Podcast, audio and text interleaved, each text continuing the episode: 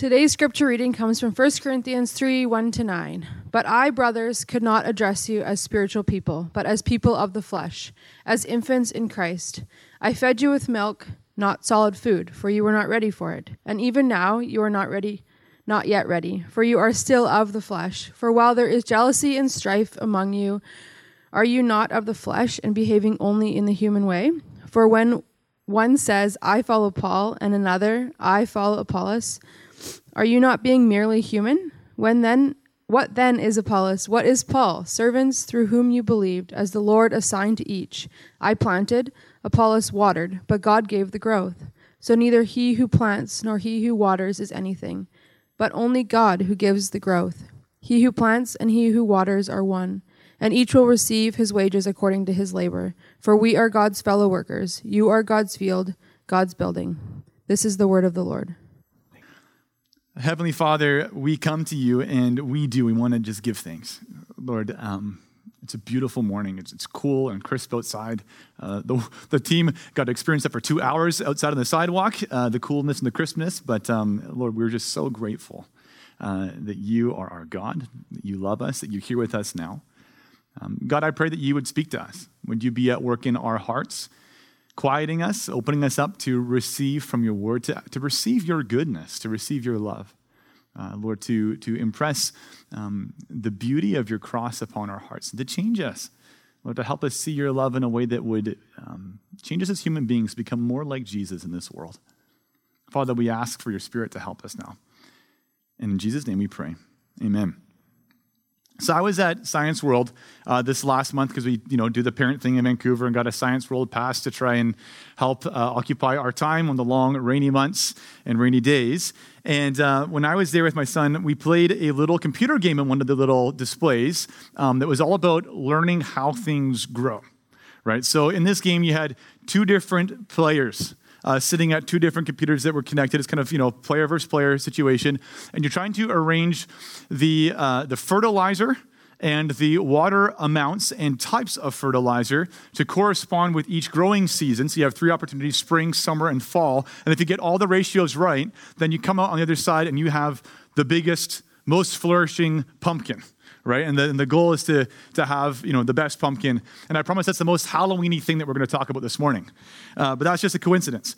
Um, and what happened was that my kids lost interest quickly. But it sometimes happens when you're an adult in a kid's environment and you're a little bit competitive. I did not lose interest. So you have to picture, right? There's adult me taking up one of only two spots for children. You have to picture there's a line that's growing behind me of parents and kids wondering what this adult is doing. There's my wife, quite embarrassed, trying to pull me away from the computer. And there's me as I competed with every eight year old in the building. I was gonna win. You know, I'm gonna, I'm gonna learn how to grow this pumpkin up and it's gonna be good. Now, obviously, here at the church, we're not that interested in how pumpkins grow.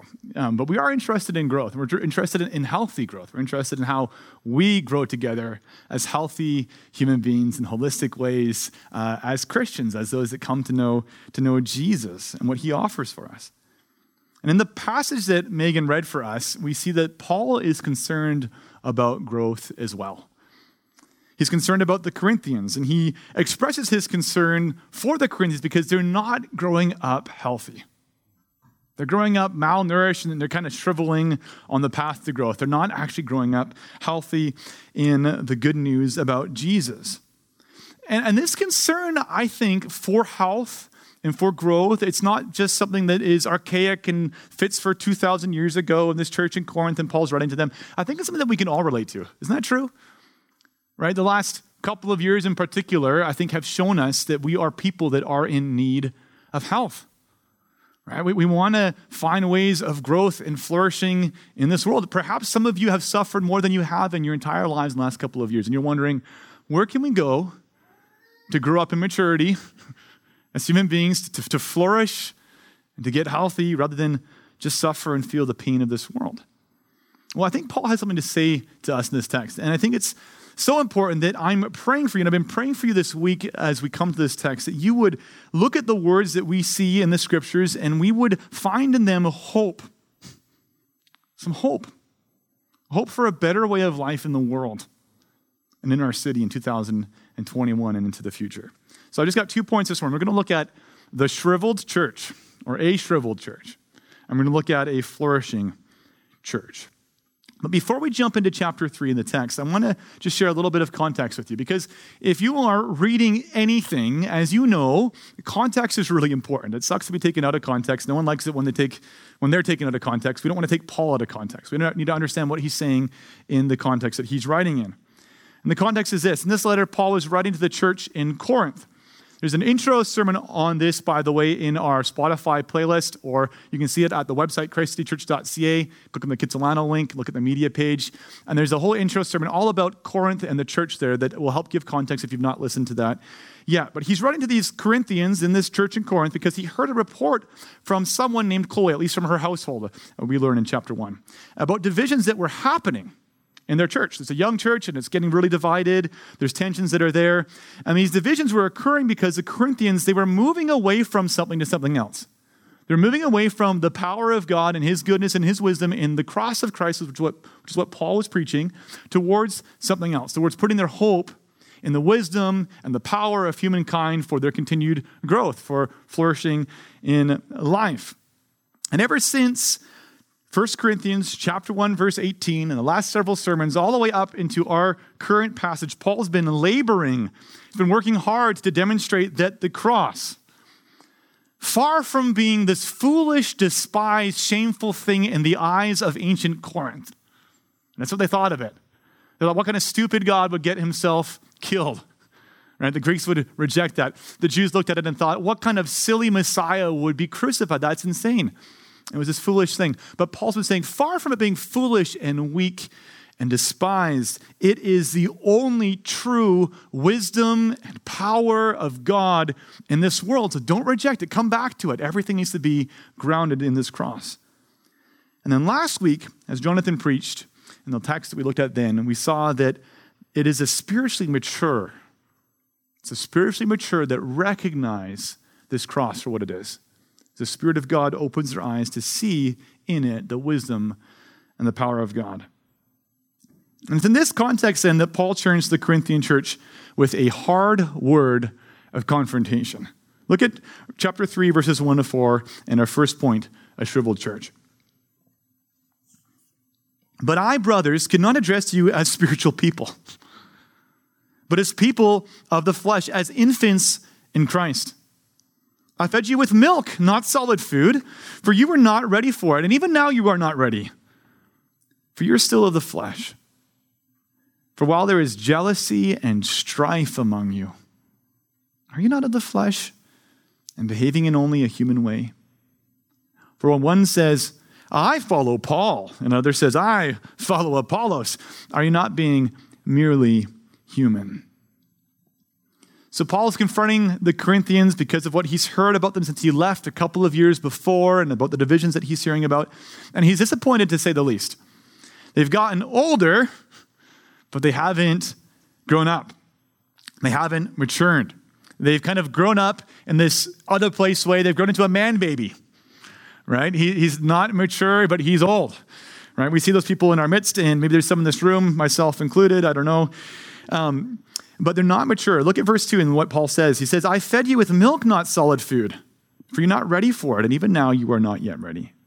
All right, so the image is this if you see a, a child growing into their teen years, but they only drink breast milk and they only eat arrowroot crackers. I mean, I'm not, I'm not a dietitian, but I promise you, you'll be looking at a child that's not very healthy, a teenager that's not very healthy. They'll be malnourished. See, Paul wanted the Corinthians to grow healthy and mature. He wanted them to flourish, but in order for that to happen, there was one thing that was necessary. The one thing that's necessary for this health is this they must build their lives on the power and the wisdom of God revealed in the cross. They must build their lives and have the cross shape their lives as the power and the wisdom of God works through them. It's why Paul's been making such a big deal about this cross. Back in chapter 2, I'm going to read you this passage again, 2 verses 1 to 5. He, he says this about why the cross is so important. He says, And I, when I came to you, brothers, did not come proclaiming to you the testimony of God with lofty speech or wisdom, not with the rhetoric that you're used to among the Greek people, the rhetoric that you trust in, uh, the wise wisdom of man and the power of the speaking of man. I didn't come that way. For I decided to know nothing among you except Jesus Christ and Him crucified, Paul says. And I was with you in weakness and in fear and much trembling, and my speech and my message were not in plausible words of wisdom, but in demonstration of the Spirit and of power, so your faith might not rest in the wisdom of men, but in the power of God. Paul never backed down from this message of the cross because it's uniquely the cross that causes us to trust in the power of God rather than ourselves. And again, it's a spiritually mature person, Paul keeps saying, that recognizes, recognizes this. And then here he says, Yes, but you aren't mature. You've turned away from the cross in favor of human power and wisdom. You know, Christ City, I, I think that we do this too. Maybe sometimes we, we grow so accustomed to hearing words about Jesus and his death and his resurrection, they just kind of wash over us. We don't see the power in them anymore. And we get a little bored with those words. And we start to, to look around in our lives in this world in Vancouver for things that seem really exciting. Things that seem like they'll, they'll offer the flourishing life that we really want. Maybe it'll come from something else. Uh, we begin to put our hope and our trust in other things to save us. I think some of us have placed our hope for a better world, for example, in different efforts to affect um, a neutral carbon footprint, to, to, to fight off climate change. And we, we think we're going to put our hope and our trust in these things and, and we'll have flourishing life. I think some of us, because of COVID, especially right now, have put our hope for a healthy society in personal freedoms right? If we just have the freedoms that, that we love, then we're going to be okay as a people.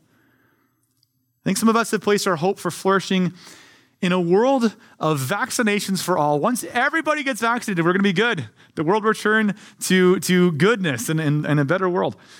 Some of us have placed our hope for holistic health in the hands of maybe our therapists and others have put our hope for the good life in wealth or status or comfort or family or romance or entertainment or just anything here in this world that can, can give us what we think we need. And I want to be the first person to say that none of the things that I've named are wrong. right? These are all good things. These are all good things to hope for and to want to have happen in this world. Freedoms are good, health is good, a healthy environment is really good. This is wonderful stuff. But placing our hope and our trust for flourishing life in any of these things, it's not going to do it for us. It's like uprooting healthy Christian trees that had once heard the gospel message about Jesus and taking them out of the soil. They can provide nourishment to our lives and moving us into this nutritionless soil that will cause us to wither and to produce bad fruit. And the results are plain for everyone to see. We can see what happens when this movement happens. We produce this bad fruit. We produce, uh, we produce shriveled pumpkins, the shriveled pumpkins that I didn't want and kept showing up on my computer screen. Just look at verses 3 to 4 and see how this played out in the Corinthian church and the fruit that it produced in their lives. Paul says, For you are still of the flesh, for while there is jealousy and strife among you, are you not of the flesh and behaving only in a human way? For when one says, I follow Paul, and another, I follow Apollos, are you not being merely humans? So, for the Corinthians, in their specific case, as they dug their roots down deep, not into the gospel, not into the words about Jesus and, and Him crucified, and into something else, into the, the power and wisdom of man, he says it produced two fruits jealousy and strife. Paul calls this movement away from the gospel living in the flesh or living in merely a human way. Verse 3 says this For you are still of the flesh. For where there is jealousy and strife among you, are you not of the flesh and behaving only in a human way, trusting in the human wisdom and power and living like it and having the fruit that comes from it. So, Christ City, the Corinthians trusted in human wisdom and power. They did it by putting their hope in flashy preaching and the right social connections to kind of grow up in Corinth in the ways that they wanted. But the result was a church that was full of competition and jealousy and strife. But jealousy and strife, I think it's important for us to realize there are only two fruits of many possible bad fruits that come from when we lift up our lives from the soil of the gospel, the soil of, of, the, of the crucified Savior who died for us, and put them in something else. In his letter to the Galatians, Paul gives us an even longer list of fruit of the flesh. And he contrasts it with fruit of the Spirit. The fruit that comes from having our roots saturated in the power and wisdom of God through his love shown to us on the cross of Jesus. Look at this passage. There in, in Galatians chapter 5, Paul says this Now the works of the flesh are evident sexual immorality, impurity, sensuality, idolatry, sorcery, enmity, strife, jealousy, fits of anger, rivalries, dissensions, divisions, envy, drunkenness, orgies, and things like these. I warn you, as I warned you before, that those who do such things will not inherit the kingdom of God. But the fruit of the Spirit, the flourishing that we want, friends, is love, joy, peace, patience, kindness, goodness, faithfulness, gentleness, and self control. So I want you to look at that list. I want this slide to stay up there for us for a second. And I want you to reflect just for a second. What fruit is present in your life?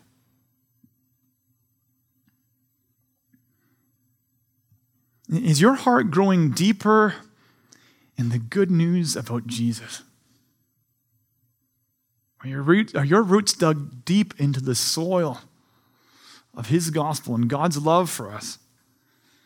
Jesus Christ, who came to us in humility and self sacrifice, to die in our place for our sins, to free us from the bondage of sin, to shower us in the unbelievable blessings of life that God gives. Are you living there? Are you growing to know it and to love it more and more deeply? And as you receive God's love for you in that gospel rich soil, are you learning to live it outward to others? As you receive his love with an open heart and, and share it with the people around you. Or let's ask a question of ourselves corporately. Christ City, here at Christ City Kitsilano, when people look at this corporate body in Jesus, do they look at us and do they see the face of Jesus Christ. They see Jesus through us. See, what was going on in Corinth was that the Corinthians wanted a minimally Christian and a maximally Corinthian life. And they've been sinking their roots down deep into things other than this good news about Jesus Christ crucified. The love of God shown for us on that cross. But as they moved their roots into this other soil, it stunted their growth. It made them immature. And I think it's important for us to realize that immaturity is not a neutral thing. Right? If you keep feeding your child breast milk and arrowroot cookies, crackers, until they're 45, the end result will eventually be death. Right? Malnourishment isn't something that we can sustain for forever.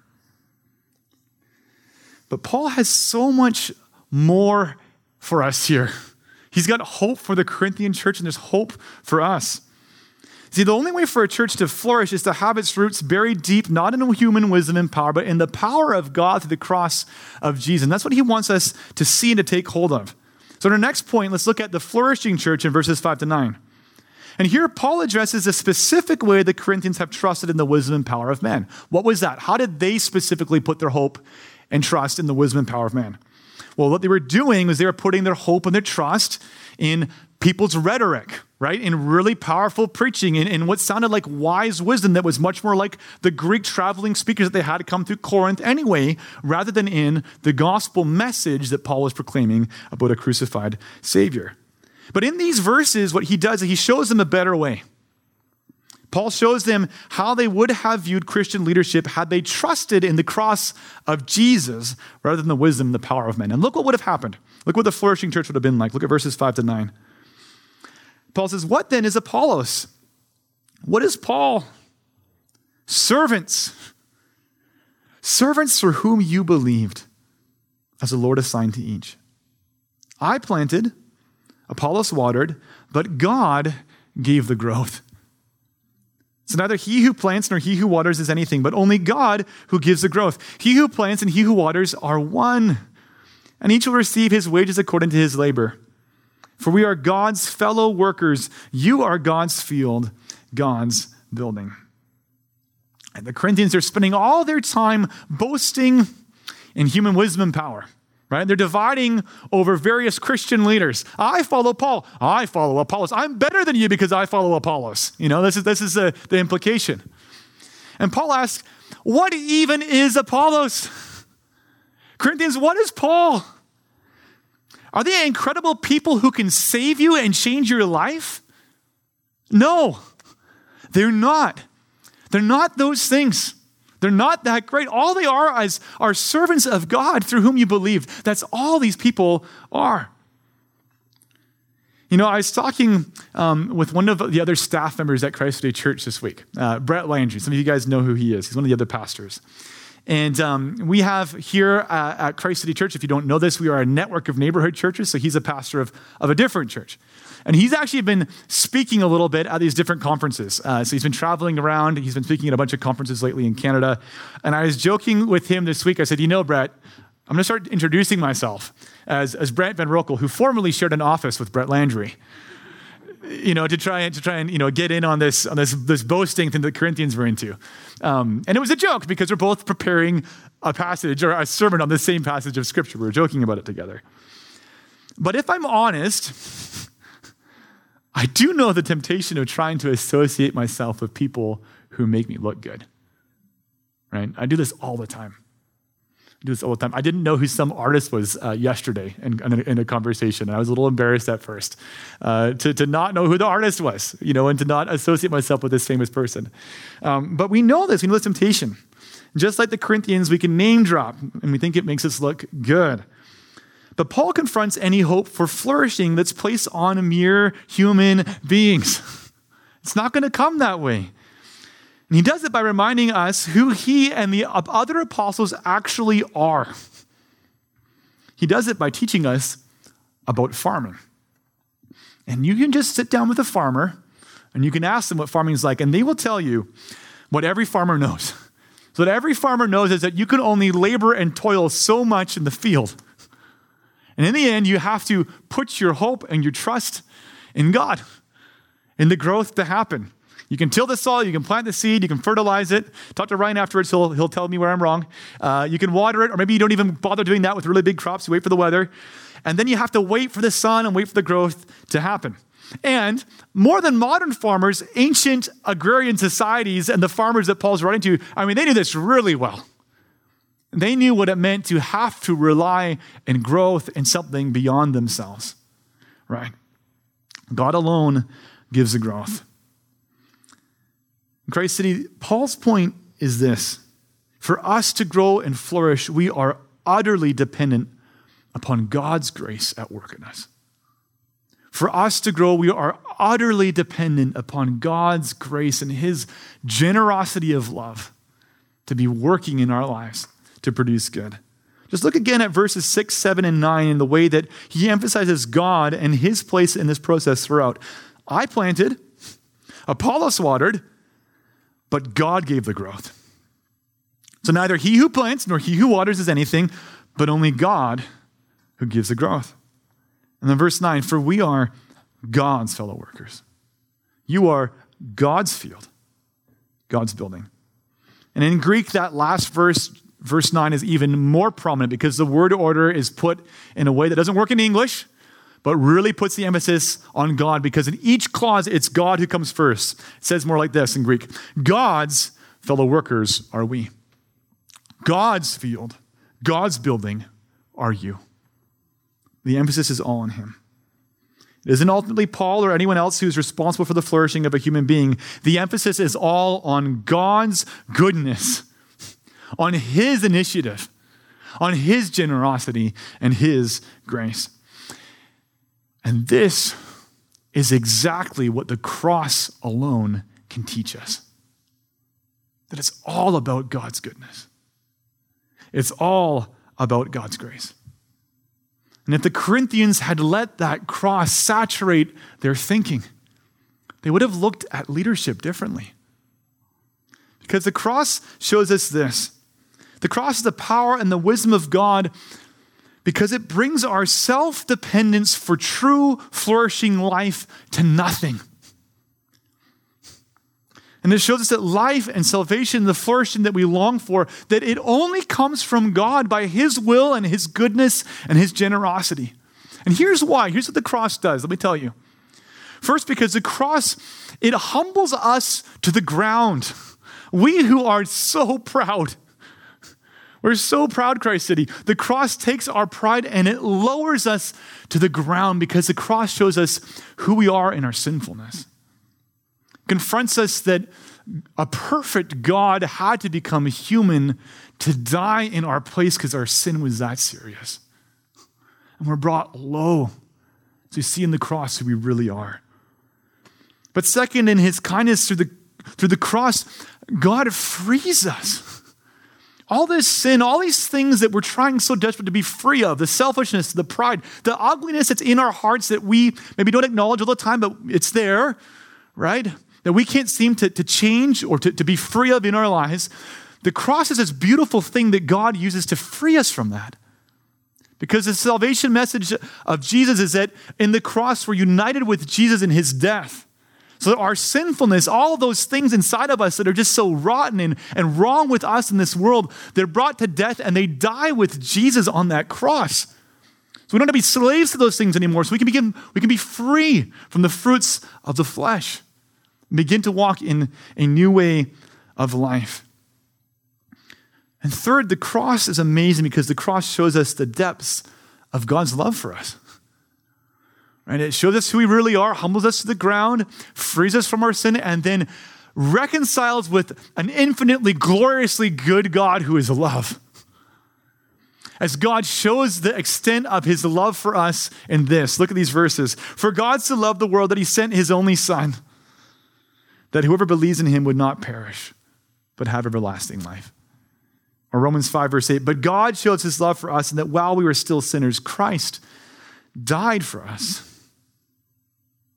That God is a God who loves us to the point of dying for us. See, there's nothing like the cross to cause us to refocus on God who is everything on God and His grace and His generosity.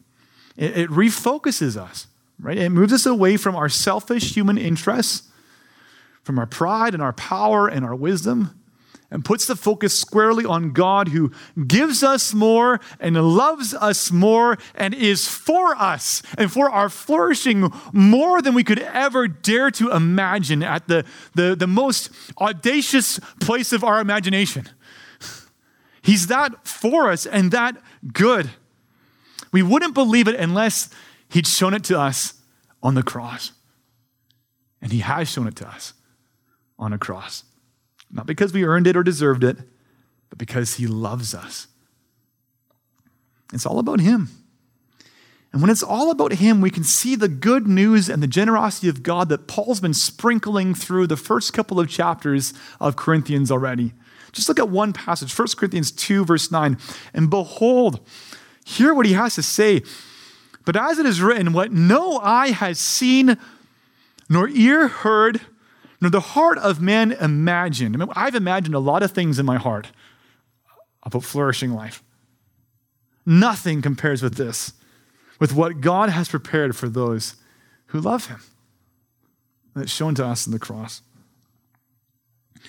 You see, what Paul wanted the Corinthians to see was that their leaders weren't so special, himself included, because their faith doesn't rest on human leaders. It doesn't.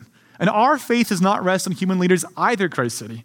The cross reminds us over and over and over again that our faith rests on the power of God,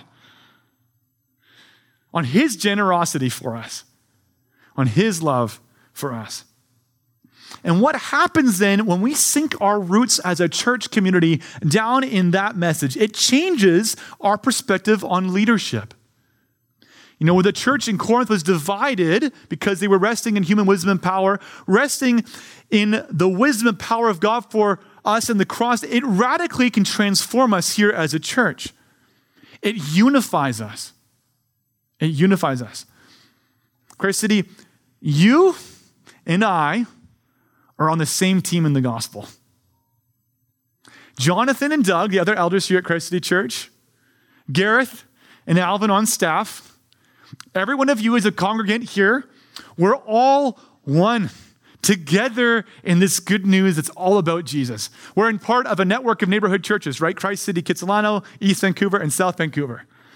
In a very human, competitive way, it would be easy for us to have a lot of divisions between one another, right? There's a lot of staff, there's a lot of elders, there's a lot of pastors. We all have egos, we're all sinful people, right? I confess that at times when I've seen Jake have it win in East Vancouver, I've been jealous of it. This is the kind of people that we are. When we dig our roots down in the soil of the gospel, remember, we are on the same team. We're on the same team. And the other churches in Vancouver that preach the same gospel message, we're on the same team with them. That means that a baptism over at St. Pete's Fireside or at St. John's, right? Or at Coastal or The Way or wherever, that's our baptism. We celebrate that as someone comes to faith and to trust and know the goodness of God in the gospel.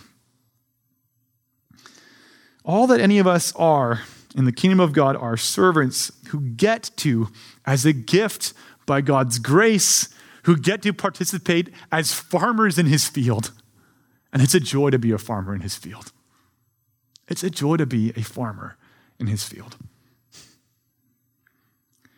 It all belongs to God, and we get to be part of it. You see, growth as a Christian, and for that matter, growth and flourishing as a human being, it comes from one place. Not moving away from the good news about Jesus crucified for us, but growing deeper and deeper into it to have the Holy Spirit soften those parts of our heart that are, that are so close to Him, to have them opened up, to have the Spirit of God show us who He really is in His love for us through the cross of Christ. So we know how deep and wide and broad and high is the love of God for us in Jesus. See, the cross of Jesus, it's not the ABCs of Christianity. It's the A to Z of Christianity to grow deeper in God's love for us and his goodness in the cross. So the question is this Christ City, this morning, what are you sinking your roots down deep into? What have you put your roots down into? What are you hoping to suck nutrients from, to grow and to live and to flourish as a human being? Only a church, all of us united in the gospel, will grow and flourish in this world for Jesus. And let me tell you something it's not going to be a flashy growth. It's not that, that the more we do this, all of a sudden something, like everything will change. Instead, over time, that cross will work on us in our relationships. It'll change us in our neighborhoods to be more humble and servant hearted, more loving, more caring for our neighbors. We'll grow up in Kitsilano and the neighborhoods that we all live in as those that are seen, like something's happening in those people. Little bit by little bit, little bit by little bit, as we grow more and more in the gospel, into maturity in Jesus, as we take our place in God's field as God's workers. We will mature and God will be glorified. Would you pray with me? Oh, Heavenly Father, we come to you right now and, and we want to rejoice that it's all about you. Lord, how freeing is it to know it's not about us? Lord, would you open our hearts to, to be thankful and humble, to receive with openness what you want to give us of the gospel? Or we confess that we're really hard hearted, we're, we're struggling in so many ways in our sinfulness this morning and rejecting you. Father, would you help us would you change us to just receive what you have to give? Would you help us to take our, our places as laborers in your field and to rejoice in it? Father, would you fill us with hope? Those of us that are just discouraged and full of despair this morning, would you encourage us? Would you give us hope that something can be different in Jesus? It's in his name we pray. Amen.